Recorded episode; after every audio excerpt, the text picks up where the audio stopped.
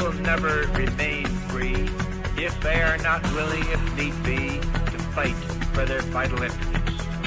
In this present crisis, government is not the solution to our problem. Government is the problem.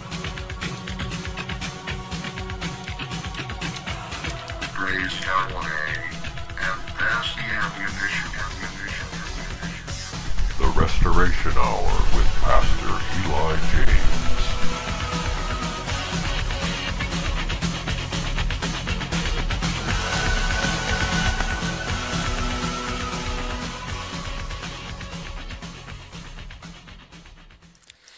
Well, ladies and gentlemen, don't know what to say. My computer just decided to turn itself off in mid sentence while I was describing what the heck was going on at the Illinois Wisconsin border today, where we were demonstrating against COVID 19 and uh, the lockdown and related materials. And uh, I'd say we got a, a mixed response, although it was generally favorable as I was trying to say about uh, 10 minutes ago, before my computer decided to turn itself off, okay, I was in mid sentence when the monitor said, Monitor going to sleep. Oh, really? Okay. What triggered that? I don't know. But in any case, uh, I think we're back live now. And uh, unfortunately, my um, uh, the, the the items I had up on the screen have disappeared, and uh, I'm going to have to take a, a, minute or two here to just uh, uh, collect myself here and uh, recover the articles that I had ready to go. Okay, so I have to sign in to my email account to get those uh, two articles that I had sent to Daryl in Missouri, who uh, was I was hoping to have on the show today, but it uh, didn't work out.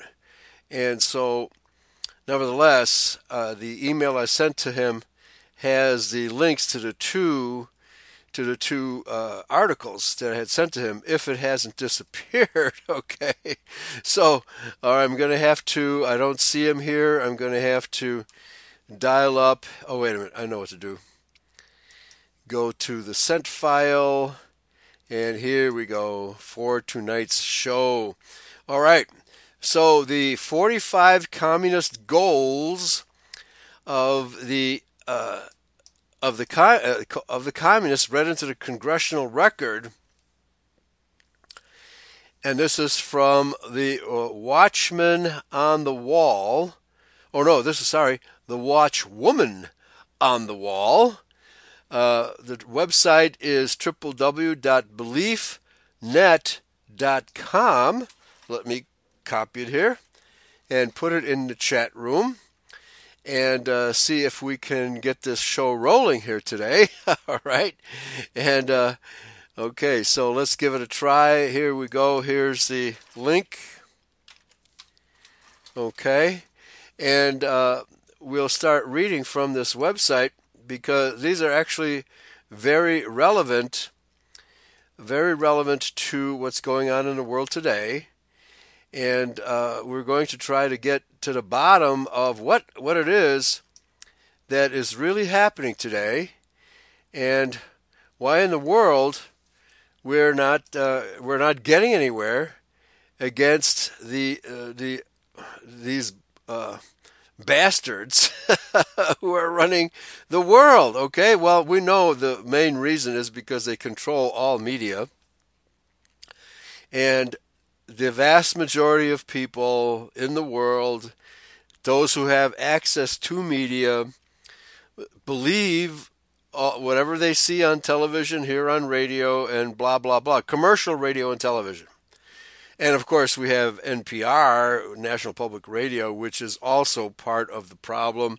So, government and commercial uh, broadcasting are totally in lockstep, in lockstep with the Rockefeller program to control the world. And this program to control the world was set out in a document that I discussed last night on Yahweh's Covenant People which you can access the uh, the performance from last night in the download section at EurofolkRadio.com, where uh, uh, a gentleman by the name of Mr. Vox read from the Rockefeller document talking about the lockdowns that they expect to uh, put into effect with regard to a global, quote, pandemic, unquote. So this was recorded in 2014 and it's happening today, but the document, the lockstep document by the Rockefeller Foundation, was put out in 2010. So this information has been available to those who are conspiratologists for at least 10 years now. What the, how the Rockefellers intend to lock us down with the advent of a pandemic. Okay, so this plan, this lockstep, we call it lockdown, this lockstep program, and that's what they refer to it as in the Rockefeller document, as the lockstep, getting every country in the world in lockstep with this global program of the pandemic and the the great collapse, economic collapse associated with the pandemic. Okay, this has all been set forth in this Rockefeller document. So I urge you to listen to uh, last night's Yahweh's Covenant People, which is up on the website now, and you can uh, uh, access that at any time. But since we're live now, I encourage you to keep listening to this particular show. But I'm going to read into the this today's show the 45 communist goals as read into the congressional record in 1963. And watch woman has this to say. In addition to reading this, the 45 communist goals, click here to read the 10 planks of Karl Marx, the Communist Manifesto. America has already fulfilled 90% of them. Of course, the Democratic Party has been the leader in implementing the 10 planks of the Communist Manifesto since the days of Woodrow Wilson, but it was in the tenure of federal dictator Rosenfeld that all 10 planks have been put into effect. Okay, so here we are, the Congressional Record Appendix, pages A34 to 30, A35. January 10th, 1963. Current Communist Goals. Extension of remarks of Honorable A.S. Herlong, Jr. of Florida, in the House of Representatives, Thursday, January 10, 1963. Mr. Herlong, Mr. Speaker, Mrs. Patricia Nordman of DeLand, Florida, is an ardent. Okay, so Mr. Herlong is the speaker, and he's saying, quote, Mr. Speaker, Mr. Mrs. Patricia Nordman of DeLand, Florida, is an ardent and articulate opponent of communism, and until recently published in the DeLand Courier, which she dedicated to the purpose of alerting the public to the dangers of communism in America. At Mrs. Nordman's request, I include in the record, under unanimous consent, the following current communist goals. Now, I think it'd be very difficult to get unanimous consent in the Jew controlled Congress today. And uh, I think it may even be difficult to get a majority consent in the Jew controlled uh, you know, communist country because all these, these communist goals have actually been fulfilled in our time. Okay? So it says, At Mrs. Nordman's request, I include in the record, under unanimous consent, the following current communist goals, which she identifies as an excerpt from The Naked Communist by Cleon Skousen. Okay, so these are excerpted from that book, The Naked Communist. Current communist goals. Number one, U.S. acceptance of coexistence as the only alternative to atomic war. Now, we know that the Cold War and the threat of global nuclear war was another scam, another Rothschild scam to keep everybody afraid, divide and conquer, the Eastern Bloc versus the Western Bloc, but the Rothschilds have controlled both blocs since since the beginning of World War I, and certainly during World War II and after World War II, they have controlled both the Communist Bloc and the Western Bloc. The, the, let's call it the Democratic Bloc because it's really not Republican in spirit at all. It's Jew democracy, which is democracy is ruled by Jewish media.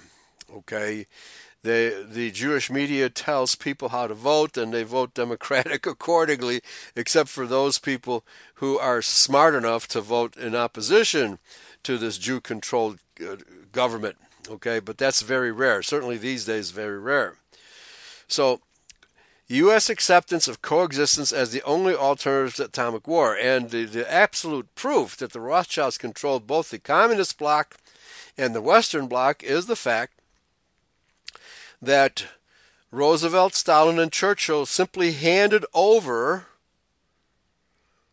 all those Eastern Bloc nations to Stalin at the end of World War II for no good reason whatsoever. General Patton strongly objected to this this procedure, but all three of those principals were under orders from the Rothschilds to make Stalin and communist Russia the superpower in the east, and they handed Poland, Eastern Germany, uh, Finland, Latvia, various nations, uh, uh, Romania, many nations simply handed them over to Stalin and the communists.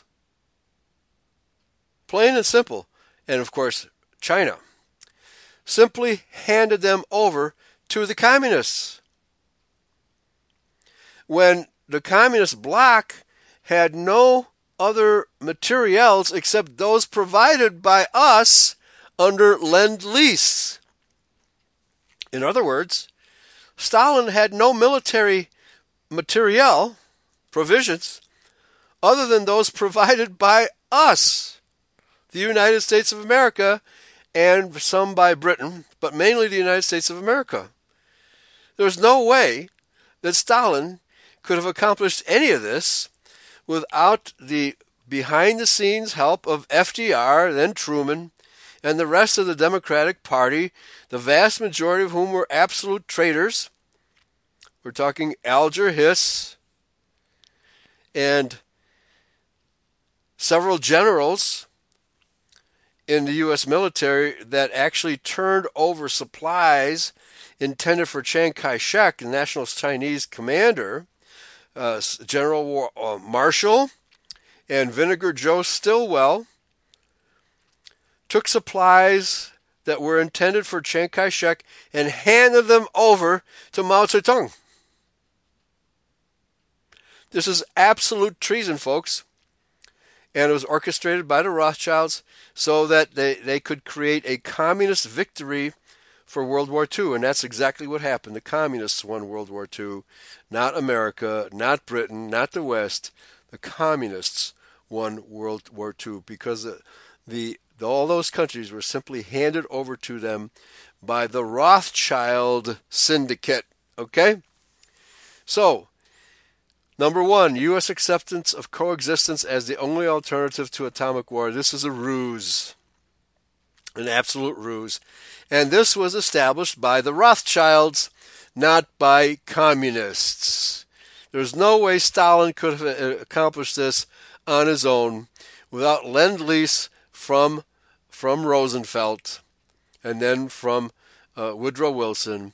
And then right after World War II, the UN created the Korean War, and General MacArthur stated that he could not fight that war without getting clearance from the United Nations before he uh, tried a military attack.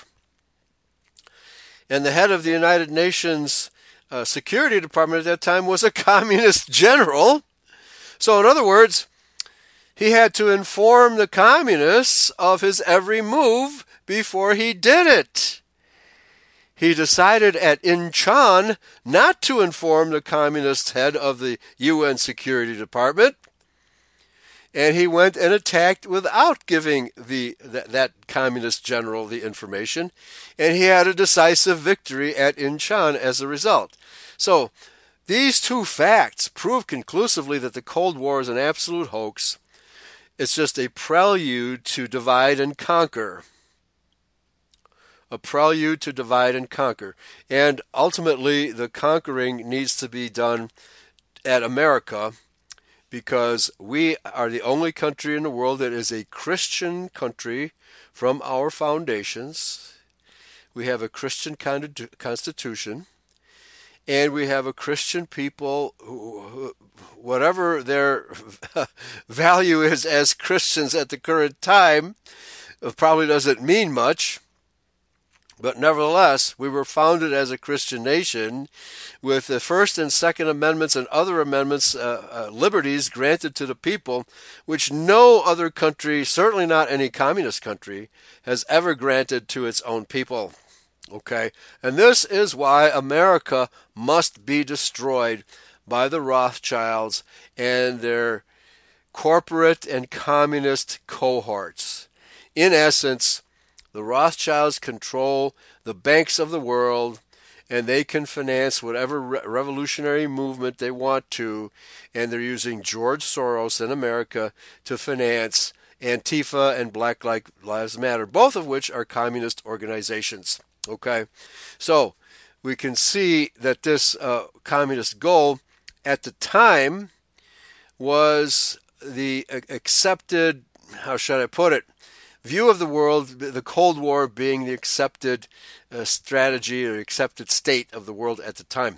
Okay. Number two, U.S. willingness to capitulate in preference to engaging in atomic war. Okay, so the threat of atomic war was so great that America should just, yeah, and then both sides would be annihilated. Well, we should just submit to communism. Okay, that's number two. Number three, develop the illusion that total disarmament by the United States would be a demonstration of moral strength. Okay, giving up to an aggressor, the aggressor that took over all these Eastern Bloc nations that uh, was never envisioned by any Western nation before the start of World War II. All these countries, as I said, were handed over to Stalin by Churchill and Roosevelt. Never in their wildest dreams did any of these countries think that they would become vassals of the Soviet Union after World War. Not in their wildest dreams. Had they even suspected such a thing, they would have thrown their lot in with Hitler. Absolutely would have thrown their lot in with Hitler. Okay. Number four, permit free trade between all nations regardless of communist affiliation and regardless of whether or not items could be used for war. Free trade is nothing but a euphemism for total world economic domination by the Rothschilds. They want to destroy national economies in favor of their global dictatorship. That's what that's all about. We know, but very few in the world today understand that this is what's going on. Number five, extension of long term loans to Russia and Soviet allies. Okay, well, why should capitalist countries loan money to communist countries? Communist countries that are sworn to destroy capitalism. That makes no sense at all. But the Rothschilds have been doing this all along. And the Israelis have been dealing with the enemy, with the communist bloc, forever, since the creation of the Israeli state. So the Jews are not uh, are not concerned at all about how much communism there is in the world because the Jews created communism. This is simply part of the divide and conquer strategy that the Jews have envisioned for the world and especially for America. Okay? Number six, provide American aid to all nations regardless of communist domination. Again, this is the uh, Jewish program of providing aid to anti American nations and other nations. So if they give aid to uh, basically making the American taxpayer impoverished as a result of giving all this aid to all other nations, including the nation of Kyrgyzstan, especially Kyrgyzstan. Number seven, grant recognition of Red China. Admission of Red China to the again. Here's more proof that the globalist dictatorship headed by the Rothschild banking family, the Bank of International Settlements, the uh, all the various banking institutions which are part of the United Nations organization, they have no problem dealing with communists, supporting communists, and supporting communist wars of aggression against free countries. No problem whatsoever. So here's the communist demand to grant recognition of Red China admission of Red China into the UN, which, of course, the Rothschilds were most happy to grant because that's part of the program. Okay? The Cold War was simply a, a distraction a, to make people in the West believe that there was some real threat from the Soviet bloc. And there was none. They couldn't have made war against us without our help without our technological and monetary help, and by our, I mean global Jewish banksters. Of course, centered here at the Federal Reserve Bank in America. Okay. Number eight, set up East and West Germany as separate states in spite of Khrushchev's promise in 1955 to settle the German question by free elections under supervision of the UN. Okay, so who is the UN? Why would the UN have any kind of role in this whatsoever? They're nothing but a bunch of Jewish banksters. Why should we even rely on them? And by the way, COVID 19 is being promoted by the United Nations as we speak. An unelected group of bureaucrats that are all beholden to the Rothschilds and all of the nations, the national names behind or in front of the speakers of the various countries, these people were not elected by the people of those countries. They were appointed by the Rothschilds. It's a, a sham of uh, the appearance, it gives the appearance of representative government when there absolutely is none whatsoever. Okay? It's nothing but fakery. Number nine, prolong the conferences to ban atomic tests because the United States has agreed to suspend tests as long as negotiations are in progress. Also, keep delaying tactics in progress so the Soviet Union could catch up. Okay, that's that's the purpose there. And of course, they did catch up even after the uh, the execution of the Rosenbergs, who were Jewish communist spies. Number 10. Allow all Soviet satellites individual representation in the UN. So all these communist countries now would conglomerate under the UN and vote against the free world. Number 11 promote the UN as the only hope for mankind. Now remember, this is the communist goal, folks. You don't think they're in lockstep? With the Rothschild created United Nations? If its charter is rewritten, demand that it be set up as a one world government. What do you think we have today, folks? With its own independent armed forces? Some communist leaders believe the world can be taken over as easily by the UN as by Moscow. Sometimes these two centers compete with each other as they are now doing in the Congo Again, this was in 1963 that this was read into the record. Okay? Well, the UN is, has always supported communist uprisings against nationalist individuals, nationalist entities. Always. The UN, the UN, has always supported communism against free governments. Okay? So, this uh, whole the yeah the coronavirus pandemic creates a scenario in which medical tyranny must be established to protect the public from itself. Well, of course, that was the uh, creation of the United Nations, right? To protect us from the boogeyman of what boogeyman? Since they've always been supporting communism, but the boogeyman was, in this case, atomic war. Did that atomic war happen? No, it did not. And the reason it did not happen because it was a scam. It was simply a tactic to instill fear into the people living behind the communist bloc and into the people of the free world that there is actually some threat of atomic war when in fact there was none whatsoever because the Rothschilds controlled both the communist bloc and the so called free world the so called capitalist world, but is really the monopolist world controlled by the Rothschilds. So here we see that the Communist Party has the same goals as the Jew World Order.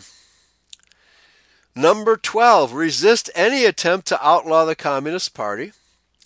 Number 13, do away with all loyalty oaths, meaning you have to swear allegiance to the United States of America and the U.S. Constitution. Number 14, continue giving Russia access to the U.S. Patent Office so they can steal our inventions. Number 15, capture one or both of the political parties in the United States. Do you think they have captured one or both? They have certainly captured both. Number 16, use technical decisions of the courts to weaken basic American institutions by claiming their activities violate civil rights, and the ACLU was created just to do that. Number 17, get control of the schools.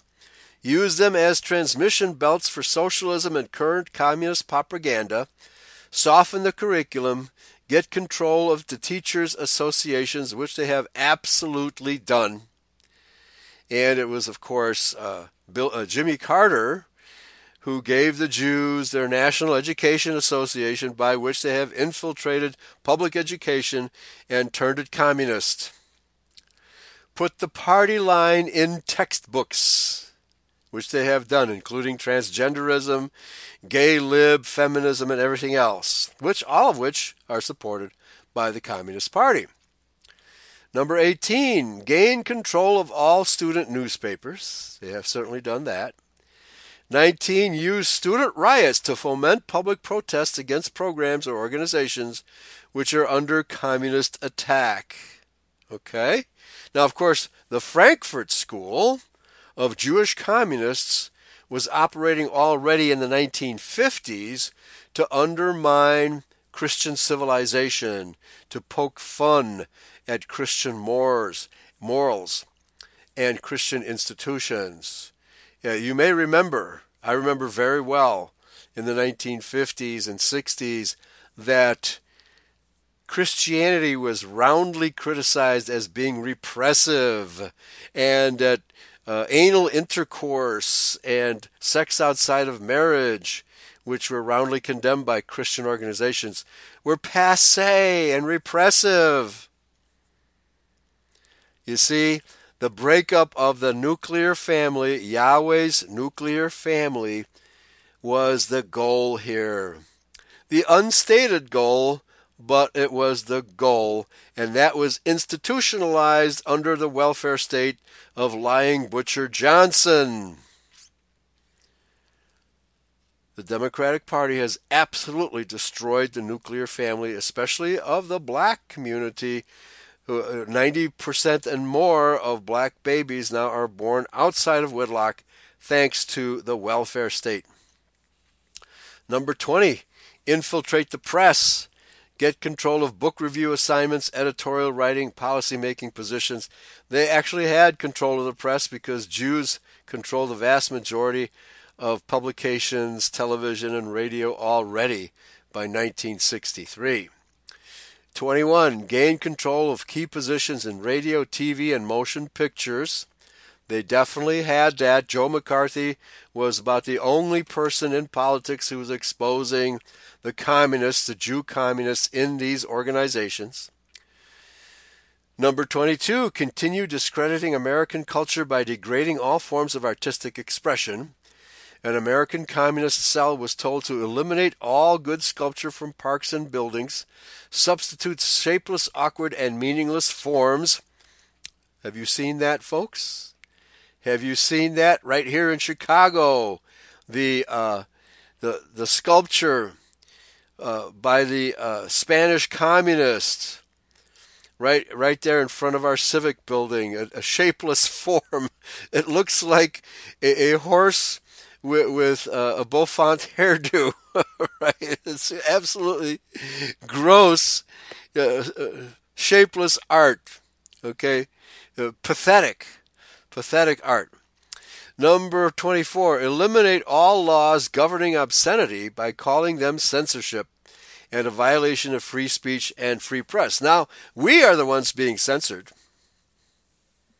And the left has total reign over public education, mass media.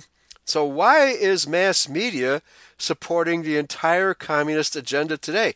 It's because mass media is controlled by the same Jews who invented communism. It amazes me that liberals can't see through this charade as mass media supports their entire program, and that includes the COVID 19 and the medical mafia the liberals are totally in support of the Rockefellers and the Rothschilds, Big Pharma, who are those evil capitalists that liberals are so fond of criticizing, but nevertheless they are in lockstep with the Rockefeller medical mafia in this case of COVID 19. So, talk about politics having strange bedfellows. It's not so strange when you know who's calling the shots.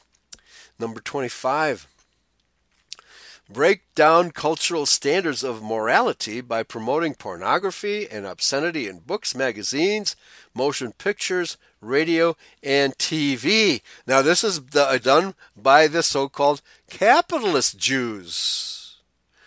The capitalist Jews who own all of our media are the ones promoting all this all of these things actually in the communist demands. So it's not communists who have created all of this stuff, it's the capitalist Jews who have done all of these things on behalf of the destruction of America and on behalf of the Communist Party. Yes, degenerated art. Uh, interesting here, Adolf says Zimbabwe signs billion dollar deal to repay white farmers. That's interesting because the farms were taken away from the whites and because Zimbabwe has had nothing but trouble trying to feed its own population ever since ejecting the white farmers. And the same is happening in South Africa. The nation of South Africa cannot feed itself because they have murdered so many white farmers. Oh, I had to wet my whistle. And this is, again, it's communism in South Africa. The ANC is nothing but a communist organization. And uh, as uh, Pastor Martins revealed to me last week, Nelson Mandela ha- actually has Jewish blood flowing through his veins. It's not just he was supported by Jew communists, he actually has a Jewish ancestor in his background. Okay, and uh, we'll talk about that more tomorrow on the Voice of Christian Israel. We'll give you all the details about Mandela's Jewish background. Okay, number twenty-six. Present homosexuality, degeneracy, and promiscuity as normal, natural, healthy, just as COVID 19 and the lockdown is the new normal. Number 27, infiltrate the churches and replace revealed religion with social religion. This was happening in the Catholic Church by the Jesuits and in the Protestant churches by the tax exempt corporations infiltrating the Protestant churches with homosexuals, and communists. Discredit the Bible and emphasize the need for intellectual maturity, which does not need a religious crutch. Number 28. But isn't isn't communism the opiate of the liberals?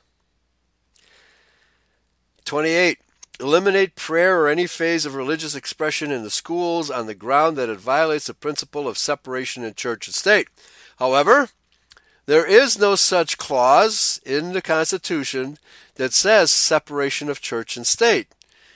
What it says is that the government shall not interfere with organized religion, or any religion for that matter. There is no principle of separation of church and state in our Constitution. The only principle there is is that the government should stay out of religious affairs. Period. That's what our Constitution really says. Number 29. Discredit the American Constitution by calling it inadequate, old fashioned, out of step with modern needs, a hindrance to cooperation between nations on a worldwide basis. Thank you, Al Gore. He's been saying that for decades. So have every single Democrat. Now, the Republicans have not been saying that, but they have not been doing anything about it. So the Republicans are basically the, the weak the weak sister in American politics. They've allowed the Democratic Party to bully us, and the more the Democratic Party bullies us, the less the Republican Party does about it. Has not done anything about it. Case in point, when the Republican Party had an opportunity to expose Barack Obama as a non American citizen, not born in America, but in Kenya, the Republican Party simply kept silent about it. Totally silent about it, which totally proves that the Republican Party is also in lockstep, but is more of a silent sister, the so called silent majority, represented by the silent Republicans. Okay? Number 30. Discredit the American founding fathers. Present them as selfish aristocrats uh, who can't be anything as bad as selfish communist bureaucrats who had no concern for the common man. On the contrary, the U.S. Constitution was totally concerned with the rights of the average person, the average taxpayer and voter. No such consideration has ever been given to the people by the Communist Party. The Communist Party is the party of slavery. Number 31. Belittle all forms of American culture and discourage the teaching of American history on the ground that it was only a minor part of the big picture. Give more emphasis to Russian history since the communists took over. And that even in this COVID 19 pandemic. You have the Democrats and mass media talking heads telling us that Red China has got the correct approach to COVID 19 because their approach is totally authoritarian. So you actually have so called American journalists supporting the Chinese communist response to COVID 19 as opposed to standing up for people's rights against a totalitarian dictatorship, a totalitarian medical dictatorship is what we have now with COVID 19. The degeneracy and the lies are just unbelievable, yet the American people don't even suspect that this is actually what the communists have been after all along. Because the mass media does not tell them what it really is. And they watch the degenerate art on their television sets, the degenerate movies from Harlotwood, and the degenerate radio and magazines and everything else that the, these Jews are producing. And of course, the support of the Communist Party with Jewish money by Jewish capitalists, by Jewish monopolists. The average citizen cannot comprehend why would capitalists support the communist takeover of America? That's because they don't know anything about the Jews being in power and the Jews having always been in control of the Communist Party worldwide. Okay? 32. Support any socialist movement to give centralized control over any part of the culture, education, social agencies, welfare programs, mental health clinics, etc., etc. And of course, regular mental, regular health clinics, right? That's what we're having here in COVID 19. It's authoritarian, top down control of our medical system put in place by Jewish bureaucrats and demanded by communist revolutionaries. Again, they're working together. As Theodor Herzl stated in his book about the Israeli state, we Jews when we rise, we are the capitalists of the global economy. When we sink, we are the revolutionaries. If you pay attention to Jewish writings, they admit that they control both the capitalist society and the communist society.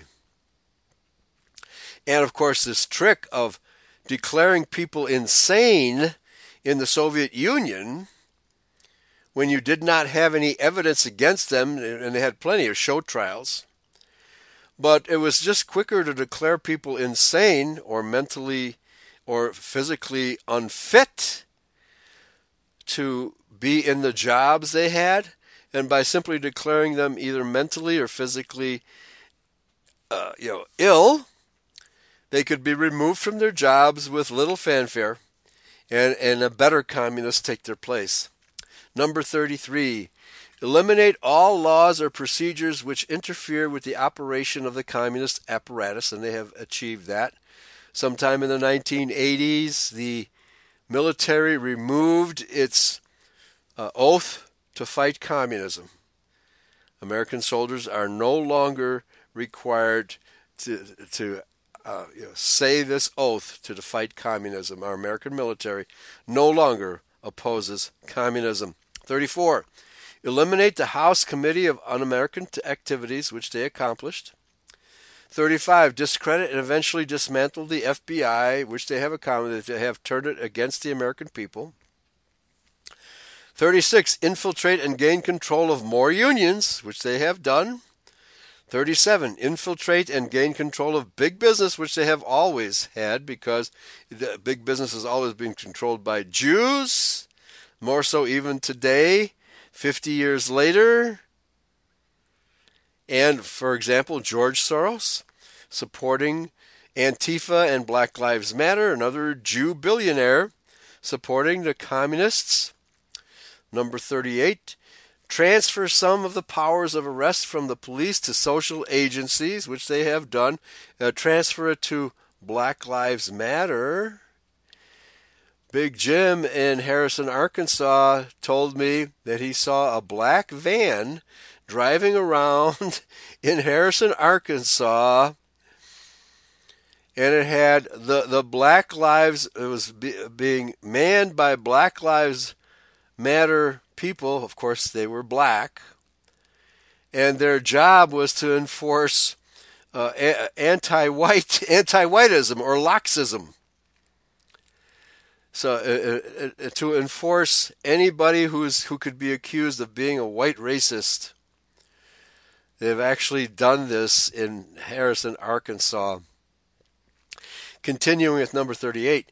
Treat all behavioral problems as psychiatric disorders. Yeah, you're all sick if you don't follow directions, if you don't follow orders from the UN, which no one but psychiatrists can understand or treat. There's the Freudian there's the Freudian slip. They slipped Freud in. Okay. Number uh, 40. Okay. Oh, wait a minute. Uh, dominate the number 39. Dominate the psychiatric profession and use mental health laws as a means of gaining coercive control over those who oppose communist goals. Again, more Freudian stuff. Number 40 discredit the family as an institution, encourage promiscuity and easy divorce. The welfare state has certainly accomplished that. The typical black has no understanding of this is what it was done to the black family. Number 41, emphasized the need to raise children away from the negative influence of parents, especially white Christian parents. Attribute prejudices, mental blocks, and retarding of children to suppressive influence of parents, and this was also accomplished by the Frankfurt School of Jewish Subversives here in America. Number 42, especially in the colleges, create the impression that violence and insurrection are legitimate aspects of the American tradition. Well, it was only needed one time, and that was because the British were oppressing us.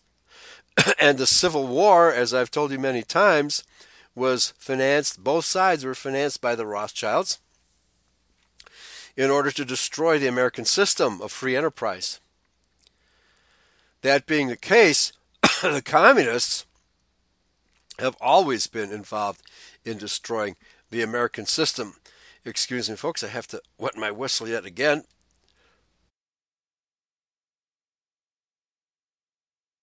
Ah, okay. All right, so again, we can see that all these communist goals have been accomplished by the Jewish capitalists, so called, but they're actually monopolists. They don't believe in free enterprise. John D. Rockefeller stated competition is a sin. They are monopolists, not capitalists in the true sense of the word capitalist, which means free enterprise. But it does not mean that to the Jews. They, they conspire against free enterprise, the free enterprise of the bourgeoisie, the white owned companies, the small businesses and corporations that are not under Jewish control that's what they call the bourgeoisie. Every once in a while, the insurrections and revolutions they finance will affect a Jewish owned business such as Starbucks in the recent demonstrations after the George Floyd death. I don't want to call it a homicide. That hasn't been proven to be a homicide. The, every indication is that he actually died before he was saying, I can't breathe, even before he was on the ground. That's because he was high on some drug that was you know, causing him to have breathing difficulties. So those breathing difficulties were his own damn fault. And that cop was using methods that he was trained by the kikes in Kyrgyzstan. That is kneeling on people's necks, which is what the Israeli cops do to to Palestinians. Okay? So, in other words, let me repeat 42 create the impression that violence and insurrection are legitimate aspects of the American tradition. No, they are not. Dissent, yes, but violence, no. Because violence against innocent civilians is called terrorism. The American Constitution nor the American founding fathers had ever envisioned a terrorism would be a legitimate form of political action. And that students and special interest groups should rise up and use united force to solve economic, political, and social problems. Of course, this is Jewish tactics, not just communist. Just look at Israel and all the terrorist methods they used against the Palestinians and the British to get the British to pull out of Palestine. Number 43, overthrow all colonial governments before native populations are ready for self government.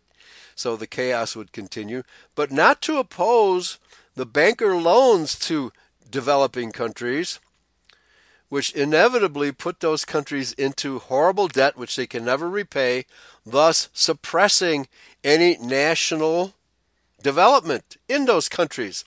But these loans work to really control and pay off the leadership, the dictators of those countries, so they can be the willing agents of the international bankers. Number 44, internationalize the Panama Canal. I think it's under Panamanian, Panamanian national control right now, at least externally.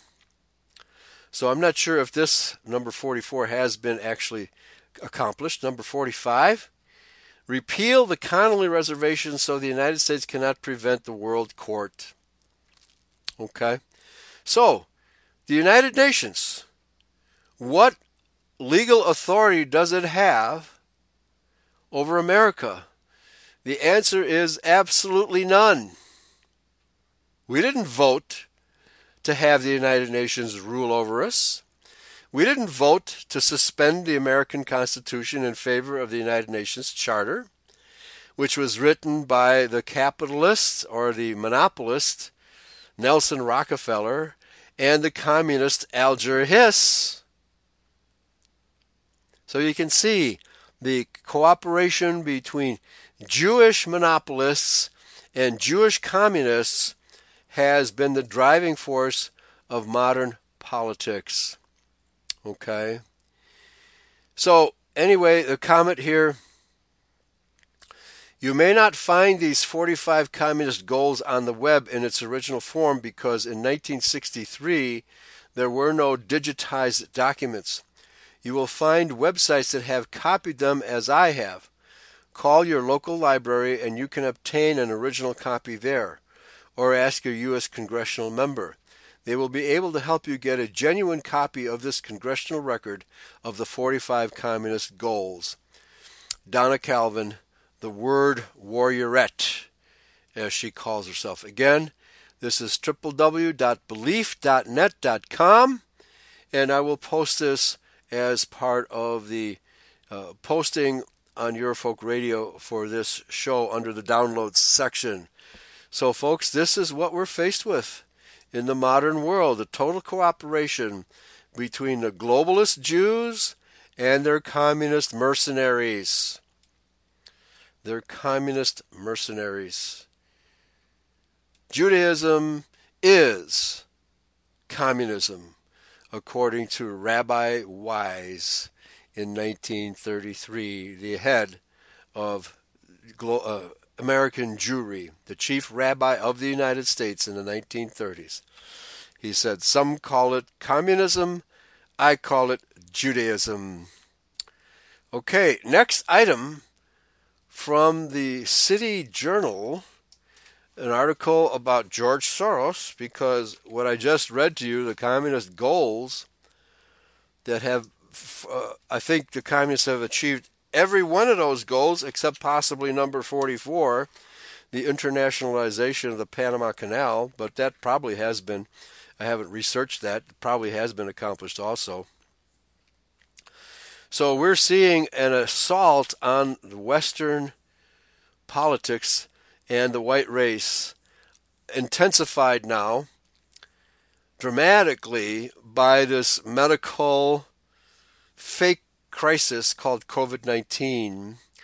Spoiler alert says For those who are unaware, you may be interested to know that various anti white forces say they intend to show up by the thousands in the small town of Harrison, Arkansas tomorrow, that is Sunday, in order to hold a short march in the town of Zinc, Z-A-N-C, where they intend to confront members of the Christian Identity Church during their services. This may be Pastor Tom Robb's ministry. The church's oh yeah, the church's pastor is Thomas Robb, national director of the Knights of the Ku Klux Klan, the most active Klan community in the U.S. zone. Zinc is the location of their main compound and training area, so that must be a, a little small town called Zinc, or near that town called Zinc. And uh, it gives a link here, and of course, this is uh, this is obviously an attempt by the communists and the Jews to overthrow Christian identity in America. All right, so the headline here is March on Zinc, Arkansas, KKK home of Grand Wizard, Heart of Racism. And it gives the link here. So I'll include this link in the posting of this show as well when I upload it right after we, we go off the air today. So, but continuing back with this article here and the You know, The- we'll be hearing from oh, him I'm sorry. in a second now. and the attempt by the communists to take over our nation. This is what we're dealing with, folks. Anyway, the connoisseur of chaos, who is, of course, George Soros. The dystopian vision of George Soros, billionaire founder of the left. Well, I know he's he's not the oh funder, sorry, funder, not founder. When the dust was cleared and the debris swept away, he stood revealed as Hillary Clinton's most generous billionaire donor. Now, our politicians are forbidden to take money from foreigners, but they do it all the time, especially the Democratic Party. And yet, the, the, the left, all they ever talk about is the millionaires and billionaires who fund the Republican Party. They will never identify the millionaires and billionaires who fund the Democratic Party. Yet his name rarely surfaced during the presidential campaign, and that's generally the way he likes it. Dark Money, Jane Mayer's book about covert political funding, refers to the Koch brothers more than 300 times in its excoriation of the radical right. But even so, the Koch brothers aren't funding the radical right, they're just funding the Republican Party. But mentions progressive icon Joros, Soros only six times. Three of these are footnotes. One of the planet's richest men, he's a Rothschild opera- operative, his past marred with crimes and misdemeanors, the 86 year old billionaire skates on. More than a decade ago, he moved his financial headquarters to Curacao, the tax free haven in the Caribbean designed for moneyed hypocrites who talk one game and play another. The place is not bulletproof. On occasion, Soros has been accused and even convicted of insider trading. A French court found him guilty of that crime and levied a fine of 2.3 million. In the par- parlance of the Billionaires Club, that was small change. Investigative journalists, a dwindling cadre, show little interest in him. They prefer to scrutinize safer, softer targets or right wing billionaires to the extent that they exist, and there are precious few of those. Your billionaires and millionaires do not support patriotism. Absolutely do not. Those type of people are few and far between. What the left calls these extreme right uh, are are people who support the Republican Party, which is hardly extreme right, which is hardly constitutional, which is hardly patriotic.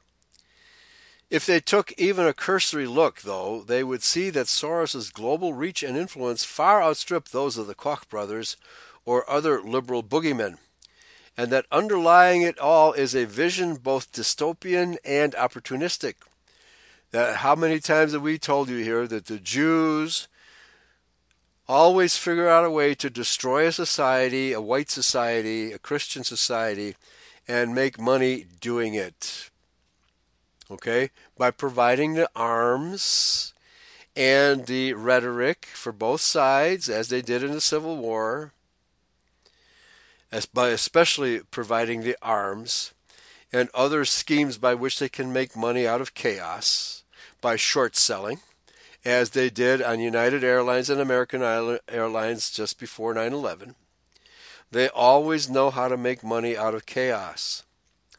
Quote, the main obstacle to a stable and just world order is the United States, says Soros. Ergo, that constitutional republic must be weakened and its allies degraded. The Sorosian world order, one of open borders and global governance, antithetical to the ideals and experience of the West, could then assume command. Okay? Uh, the author here is not saying anything that we in identity don't already know, but it's good. Uh, and the author here is Stefan Kanfer, K A N F E R, and this was composed in the winter of 2017. But it's good to hear other people saying what we have been saying for decades. George Soros has been an escape artist since his adolescence in Budapest when Nazi occupiers gave him his first life lessons.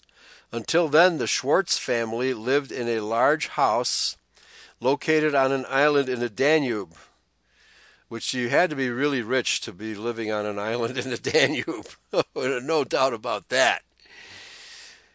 Georgie's mother, Elizabeth, was the daughter of affluent silk merchants. His father, Tivadar, was a prominent lawyer and eccentric. In good weather, he commuted to his office by rowboat. But all was not as it appeared, even before the predations of the Third Reich. Anti Semitism ran deep in Eastern Europe, and Hungarian Jews lived on a knife blade, no matter how large their bank accounts. The secularist Tivadar never attended synagogue, but he had a devout belief in Esperanto, the artificial language that he and other disciples believed would eventually become the world's tongue, to replace English, of course. The Tower of Babel would be razed and nationalism would disappear, along with dialects, local attitudes, and national boundaries.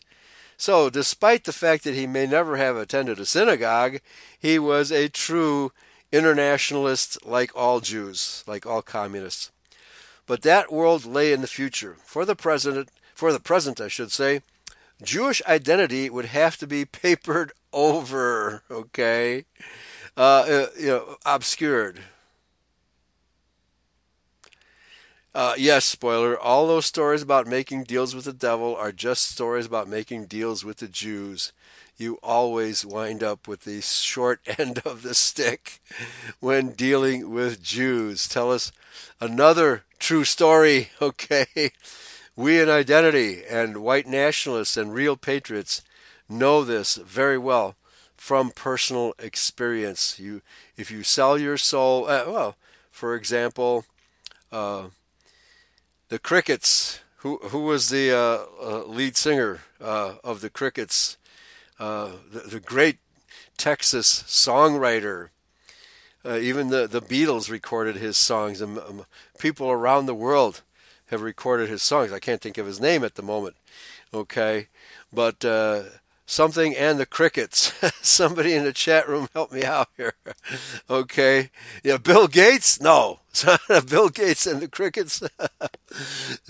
so what we're dealing with here is obviously the uh, the t- total takeover of the music industry by the Jews and all arts and performing arts by the Jews, not just not just Hollywood, but the stage, the New York stage, as many stages as they can control, they will take over. Buddy Holly, Buddy Holly and the Crickets, he was absolutely murdered by the Jews because he did not like the system of payola and having to deal with Jewish owned record companies, which absolutely screwed the Buddy Holly and the Crickets and other artists as well. It wasn't just black artists that were screwed by Jewish record companies, it was white artists as well.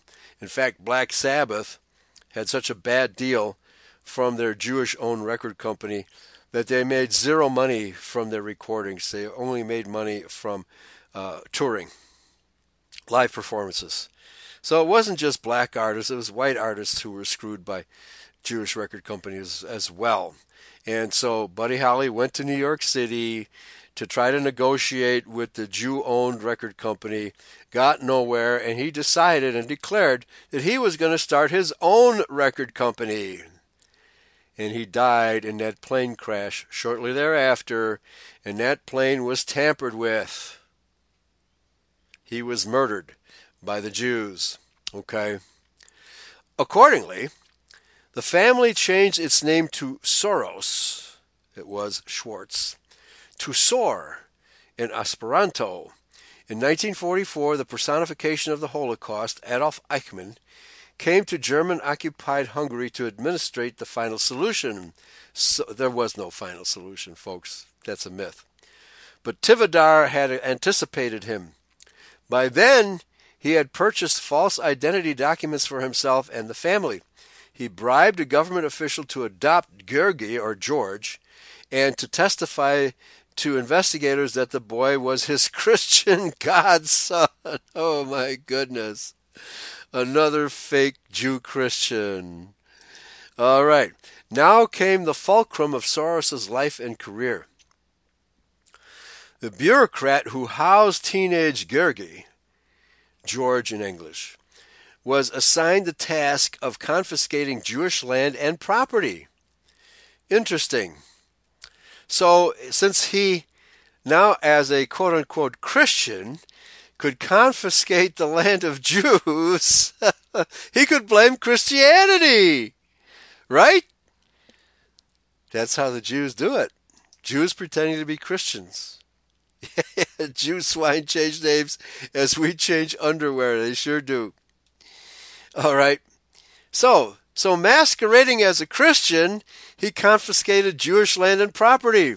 Probably kept most of it himself. With the boy in tow, he went from house to house making inventories for Nazi officers. It's unfair sweepingly to condemn those individuals, Jewish and Gentile, who willingly or unwillingly sometimes participated in evil in order to survive. Well, the Jews have been known to, uh, to sacrifice their own time and time again to survive without giving it a second thought. The Jewish underclass is just as expendable as the Goyim. Still, most of those who did escape the Holocaust were tormented by pangs of remorse and survivor's guilt. Yeah, let them suffer. Actually, Soros never suffered any pangs of guilt. No. In fact, uh, even the Warsaw Ghetto, the, the Nazis established a home rule of Jews. So it was the Jews who oppressed each other in the Warsaw Ghetto. Never will you find a Jew sacrificing himself as Christians have done throughout history as martyrs for the cause of Christianity. Never will you find a Jew sacrificing himself or itself or herself or what self to become a martyr. No, they will martyr other Jews in their stead as Jews have always done throughout history, because they fear death horribly. I think they know that there is no afterlife. There's certainly no good afterlife for them. But not Soros. In 1988, 60 Minutes profiled a man whose stock market manipulations were making news. CBS interviewer Steve Kroft asked him about his wartime experiences. And here is the record. Kroft. You watched lots of people get shipped off to death camps. Soros. Right. I was 14 years old, and I would say that's when my character was made. Now, he doesn't uh, talk about his father, who was doing the same thing, betraying Jews to the Nazis, it would seem. And that's when my character was made. Kroft, In what way? Soros. That one should think ahead no, that one should sacrifice the underclass of Jews if necessary. One should understand and anticipate events when one is threatened. It was a tremendous threat. At 14 years old? What a perspicacious Jew. I mean, it was a, a very personal experience of evil. Yeah, he was doing the evil himself. Kroft, I mean that that sounds like an experience that would send lots of people to the psychiatric couch for many many years. Was it difficult? He says, "No, not at all." As I just said, Jews sacrifice their underclass all the time. And he repeats, "Not at all." Maybe as a child you don't you don't see the connection, but yet he he just stated that he was so perspicacious that he understood there was a threat of evil to the Jewish people and he was thinking ahead. And then in the next breath he says, No, no problem at all. You don't see the connection. So is he perspicacious or stupid? No, he's sly. He's a cunning Jew, is what he is. But it was. It created no problem at all. Not for him, not for his father. Kroft, no feeling of guilt? Ready for this answer? Soros, no. Kroft, for example, that I'm Jewish and here I am watching these people go. I could just as easily be there. I should be there. None of that? Soros, well, no pangs of guilt for turning Jews over to the Nazis? No, no pangs of guilt? No, none whatsoever. Soros, well, of course, I could be on the other side, or I could be the one from whom the thing is being taken away. But there was no sense that I shouldn't be there because that was, well, actually, in a funny way, it's just like in markets. That if I weren't there, of course, I wasn't doing it, but somebody else would. Okay, so in other words, he's saying some other Jew would do what I'm doing, so I might as well be the Jew that does it. Would be taking it away anyhow. And it was the whether I was there, certainly the idea of martyrdom never crossed his mind. Whether I was there or not, I was only a spectator. No? Well, I guess he doesn't mention his father. So maybe as a 14 year old, he was a spectator watching his father dis- discombobulate the Jewish community in Hungary. The property was being taken away. So I had no role in taking away that property, so I had no sense of guilt. But his father was doing it. Didn't he have a sense of guilt for his father? Jews don't feel guilt. Jews don't know what guilt is. But they love blaming us and creating a sense of white guilt in us. Yes, spoiler, they have their reward. They do have their reward, and that's going to be total condemnation. Anyway, after the war, attending the London School of Economics, Soros, his name now anglicized, was beguiled by the writings of Karl Popper, 1902 to 1994. The Viennese born professor devoted his life and work to what he called the open society. Yeah, open to all Jewish financiers. A place free of such tribal affinities as religion, nationalism, and traditional economic for- formulas internationalism.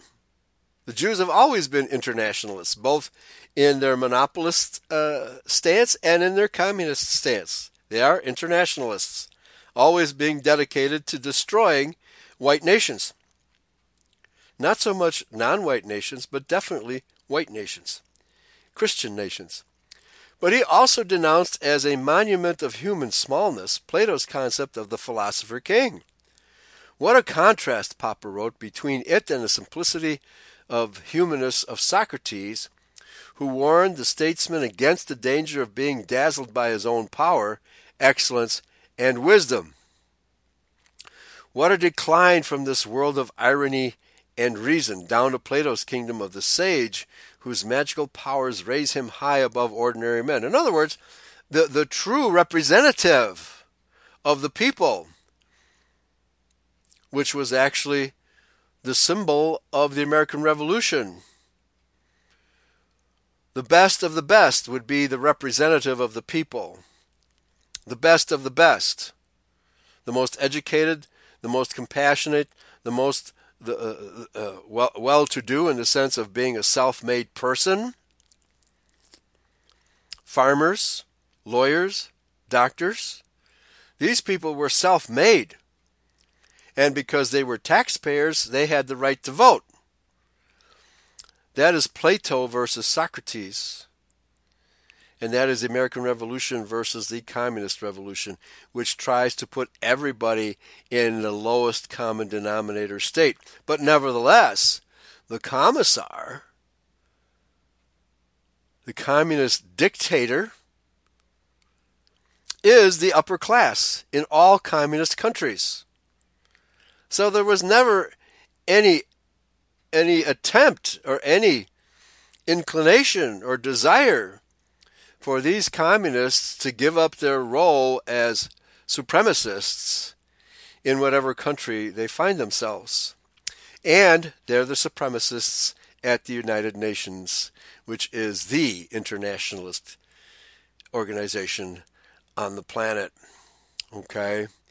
So, he says, although not quite high enough to forego the use of lies or to neglect the sorry trade of every shaman, the selling of spells, in exchange for power over his fellow man. That's what he's accusing Plato of. But that's a lie. But that's exactly what the Jews do, creating lies and selling spells to gain power and use of every shaman, the trick of every shaman to gain power is exactly what the Jews do. Was Soros beginning to confront the implication of these big ideas? No one knew, perhaps not even Soros himself, as he strove to find a place in post war Britain. Alas for the new graduate, the financial world proved to be a closed society. No one seemed interested in his sheepskin or his multilingual abilities. Finally, he found work at the London based merchant bank Singer and Friedlander because he stated in a rare moment of self deprecation the managing director was a fellow hum- Hungarian, a Hungarian Jew. We're not told that. In the 1930s, Hollywood, when former Magyars like Alexander Korda, Peter Lorre, Leslie Howard, and Bela Lugosi reigned supreme, so many of their countrymen applied for positions that one film studio put up a sign it's not enough to be Hungarian, you must also have talent. Okay? How many of these actors were Jews? So it proved in 1950s London, where the new hire could not rest on his Budapest connections. He had to demonstrate a gift for creating revenue, and he did. Within a few years, he had mastered the craft of arbitrage, arbitraging, making profits by trading different currencies. And that's basically how the Rothschilds got their start trading currencies as befit a man with his background, and that goes all the way back to ancient Egypt. That is the trick of the trade of the money changers, folks. Trading currencies. Okay? So you you buy a currency that's cheap with whatever currency you have. Wait for that currency to go up in price or figure out a way to make it rise in price and then sell it to the highest bidder when it starts right. It's basically the same way the stock market works. You buy a stock low, drive the price up in whatever way you can, sell high to the next uh, to the next customer or uh, the the next uh, victim, because that's what the stock market is. It's a Jewish victimization of the goyim. As befit a man with his background, he also promoted European stocks, then winning favor with U.S. institutional investors. Through Soros, they gained opportunities in the new coal and steel community, soon to become the common market. So basically, he was a slick operator, a fellow Jew. I'm sure he couldn't have done any of this without the cooperation of fellow Jews. By 1959, Soros had relocated to New York City, the financial nexus of the West. That is correct.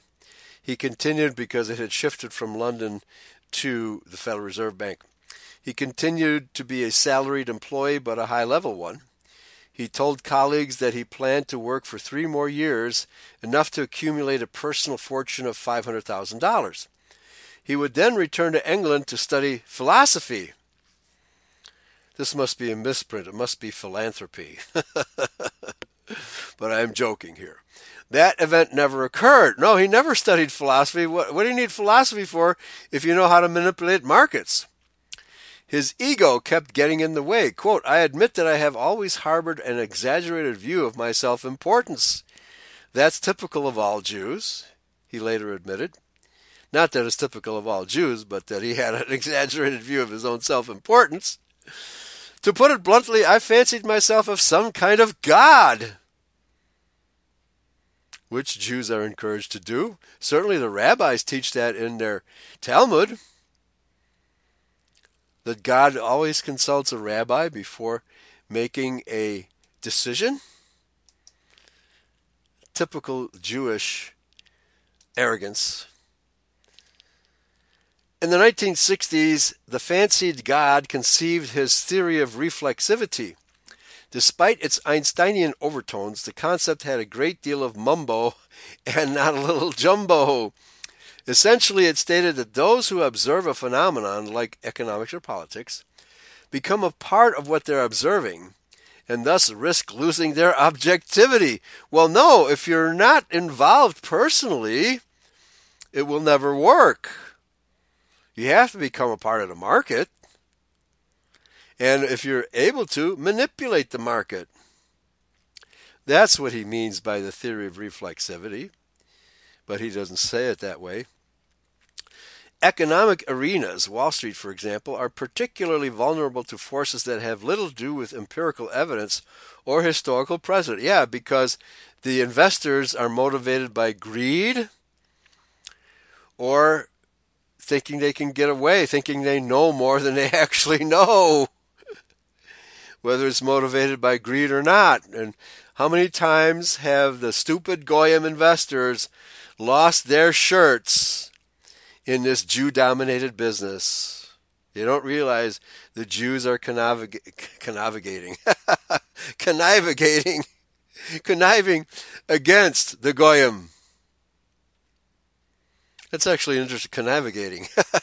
Knowing this, the cunning witness can make a whacking good profit if he stays above the fray, keeps the goyim stupid, the tipsters and the smart money. No, he can't. He can't stay above the tipsters, and he can't stay above the smart money. The insiders, if that's what they mean by smart money. Possibly this expression, smart money, uh, actually symbolizes the goyim who think they're smart. The recession of 1973 provided one of many examples. After years of wild bullish ascents, the market seemed impervious to business cycles. Then it crashed. Investors waited for the predicted rebound and were still waiting five years later. This was the period of stagnation, or sorry, stagflation under Jimmy Carter. The resignation of Richard Nixon, the oil shortages, the seizing of American hostages in Iran, and the inept response of Jimmy Carter all put paid to the good times. Never heard that expression, put paid. And yet, a few speculators profited from these disasters. Soros was one of them. I'm sure all the rest of them were Jews also. Soros went on to enjoy many other triumphs, and none did more for his image than a killing made across the pond two decades later. He had gone out on his own by then. Aware that the British government was propping up the pound sterling, he and his associates acquired millions of pounds and then shorted the currency, betting that its worth would decrease. This is insider trading par excellence, just like what the Rothschilds did after the Battle of Waterloo by selling their securities on the stock exchange right after the battle, propounding the theory or the impression that Wellington had lost the battle, driving the British securities down to almost zero, encouraging other peoples to sell. And then, just as the courier came around the corner to the exchange to announce that Wellington had won, that's when Rothschild, Nathan Rothschild in this case, issued orders to all his agents to buy up these securities, which had been driven to rock bottom prices. In other words, he crashed the market, which is typical Jewish behavior. This is what we have to deal with, but very, very few people are aware that the Jews operate the markets in this way. They take these markets as being legitimate when they are not. Okay? So, after some bad press, you would expect he'd get Rothschild style bad press, and some bloody political infighting, Prime Minister John Major caved withdrawing the pound from the European exchange rate mechanism, the pound plummeted and Soros pocketed more than $1 billion. Retirees on fixed incomes saw their pensions diminished and their savings wiped out. See, he, he had no more compassion as an old guy than as a young teenager. But in this case, it was mainly the Goyim who were ruined. But the human consequences had no effect on Soros. Indeed, he gained in stature.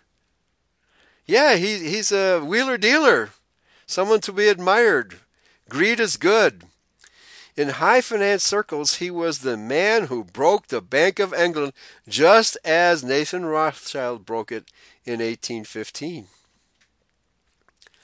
The subprime mortgage crisis of the 2000s offered another opportunity. Houses had been overvalued and underfinanced. By the way, that's what happened to America in 2008. Overvalued property, uh, giving mortgages to recently imported Mexicans and other Latinos without any restrictions, without them having to provide collateral. This is what drove the housing crisis to its collapse in 2008, which he uh, talks about here.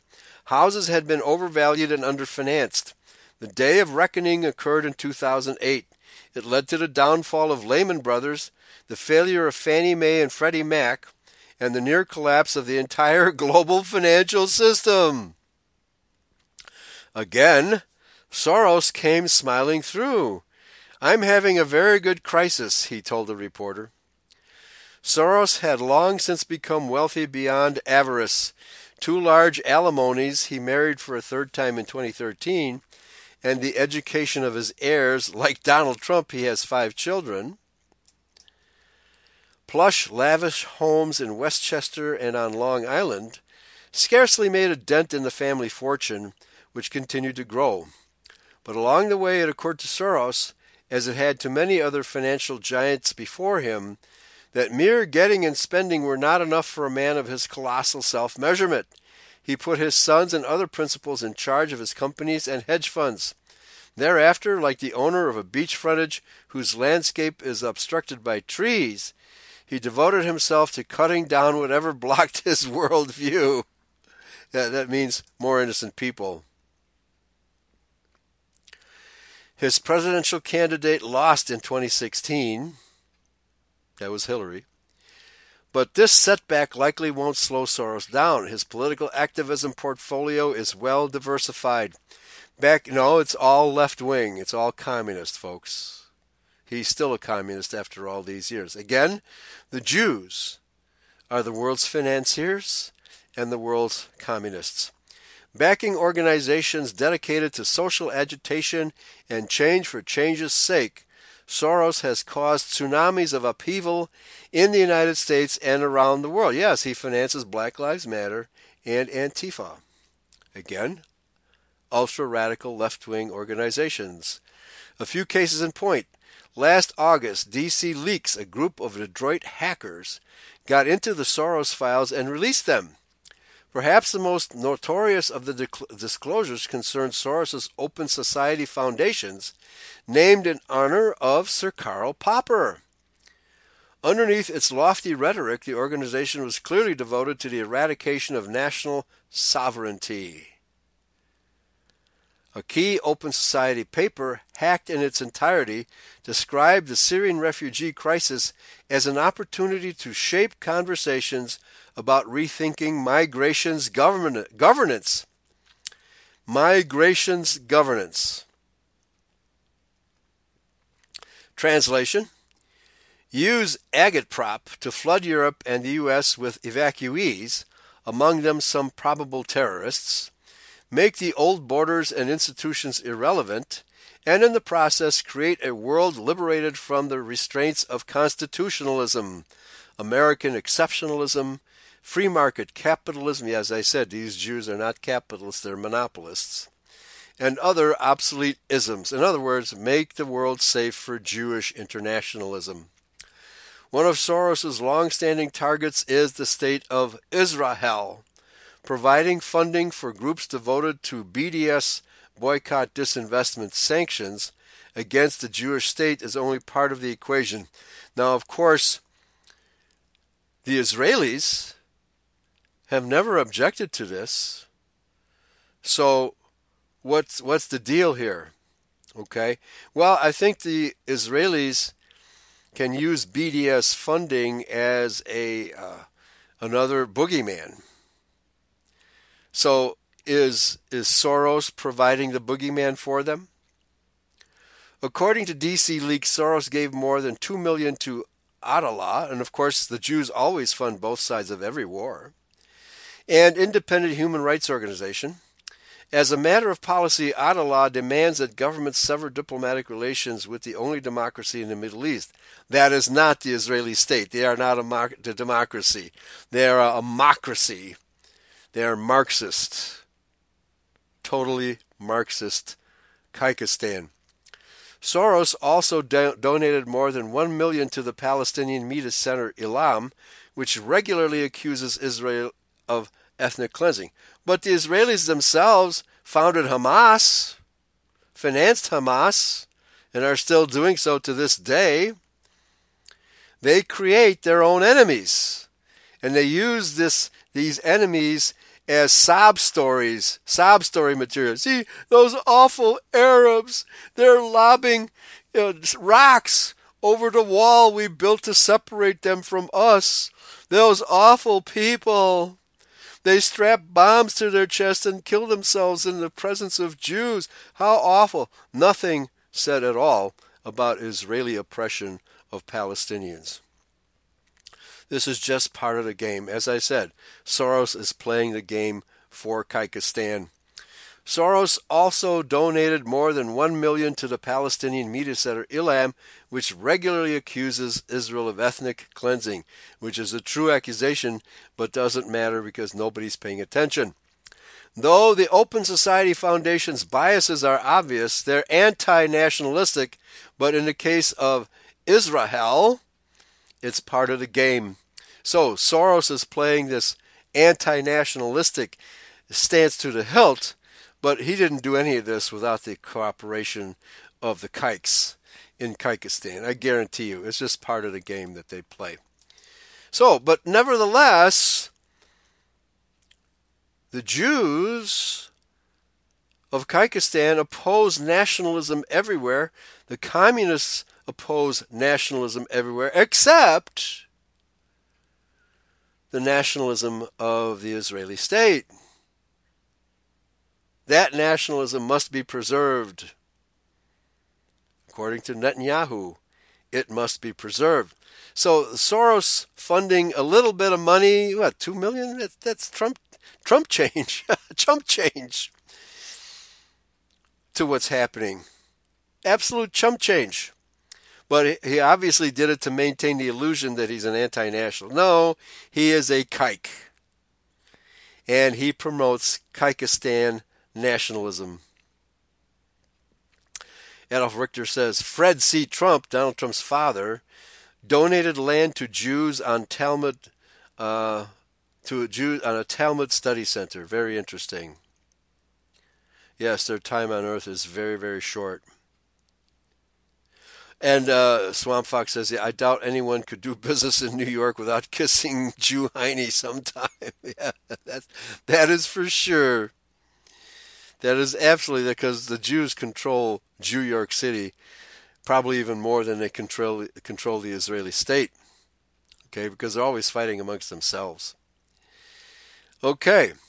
Though the Open Society Foundation's biases are obvious as almost always, well, they are always left wing, radically anti nationalist, except for this sham of financing uh, some Arab organizations in Kyrgyzstan. Its members prefer to work under deep cover, as one of the leaked documents describes. Quote, for a variety of reasons, we wanted to construct a diversified portfolio of grants dealing with Israel and Palestine, as well as building a portfolio of Palestinian grants, and in all cases, to maintain a low profile and relative distance, particularly on the advocacy front. Okay, so we finance, we don't advocate. Print reporters were enlisted in the cause of propagating the Soros mindset. As recorded by WikiLeaks, Soros operatives determined to shape media coverage of events in Ukraine were instructed to select journalists from the five target countries Germany, France, Spain, Italy, and Greece and offer them long stay reporting trips in Ukraine. Uh, probably also with instructions on how and what to report. Rather than specify what they should write about, they should make suggestions for articles. We retain a veto on stories we think are counterproductive or nationalistic in character. Suggestion that we liaise, liaise directly with, I've hardly run into the verb form of liaison, suggesting that we liaise directly with journalists to determine interest. Okay? In other words, we will uh, speak directly with these journalists to make sure they report the way we want it to be reported. And here's a picture. Uh, Soros bankrolls a wide array of protest groups across the country, including MoveOn.org, shown here demonstrating outside Senator Charles Schumer's office. Okay? No war with Iran. Okay, so, but Schumer, of course, is another Jew. Again, such demonstrations are prearranged with the agreement of Schumer that, that uh, you know, so that one Jew can pretend to be anti war while the other Jew, well, they're actually all pro war. They just pretend to be anti war. In the United States, Soros bankrolls a broad range of political and cultural causes. One is to destabilize the Roman Catholic Church in the United States. In 2015, he dedicated $650,000 for the purpose of shaping Pope Francis's U.S. visit using left leaning Catholic groups, such as the Jesuits, I inserted that, to promote gay marriage, abortion, and physician assisted suicide. Leading the effort was Hillary Clinton's campaign manager, John Podesta, a self professed Catholic. That's another lie. Bill Donohue, outspoken president of the Catholic League, vainly called for Podesta's dismissal. Quote, he is fomenting revolution in the Catholic Church, creating mutiny, and is totally unethical, Donohue said. Tell us something we don't know. He's involved with Hillary Clinton, after all, and he's involved in the child pedophilia scandal, which we reported upon extensively, known as Pizzagate. Yeah, they, sh- they should call it Peacegate. We're in favor of peace, don't you know? He is the front man for George Soros to create a host of phony anti Catholic groups. These are not just bad comments, as some have suggested. These words are orchestrated, calculated, and designed to create fissures in the Catholic Church. Unquote, Bill Donohue said.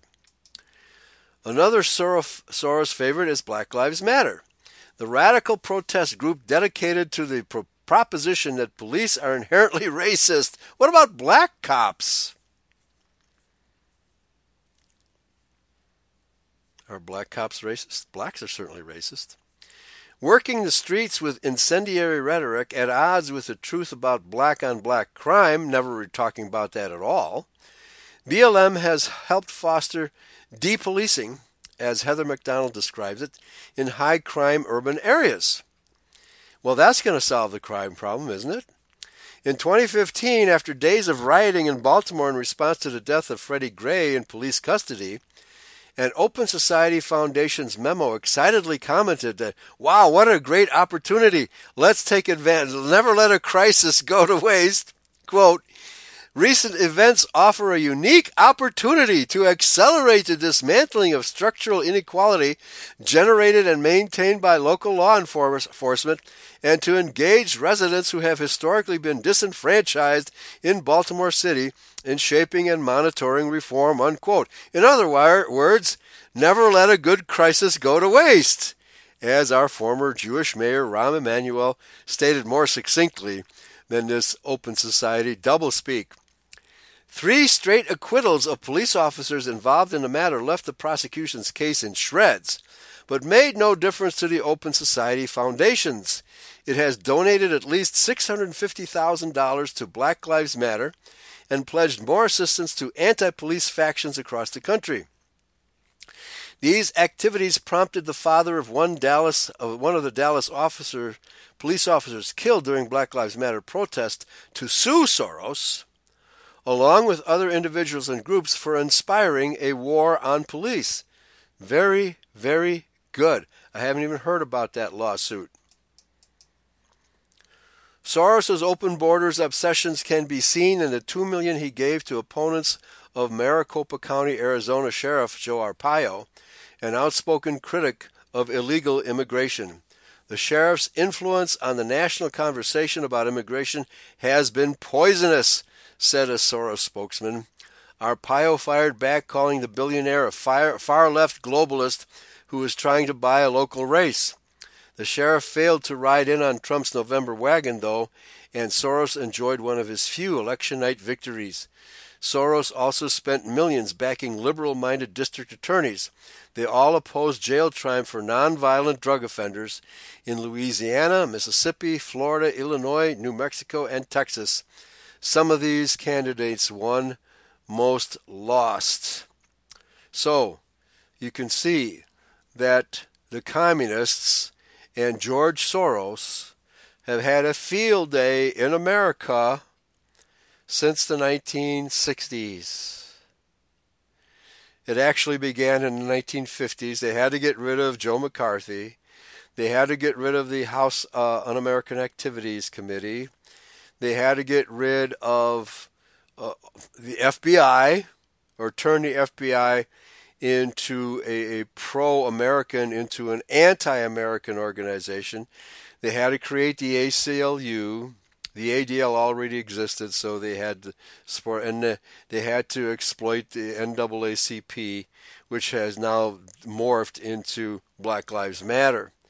So, folks, you can see the vituperous, anti-white, anti-American, anti-Christian, anti-human activities of Jews worldwide. George Soros is just one miserable example of Jewish internationalism. I hope you understand what's going on. And these people are the same people that are promoting COVID 19. Thanks for listening. Praise Yahweh, pass the ammunition. See you all next time.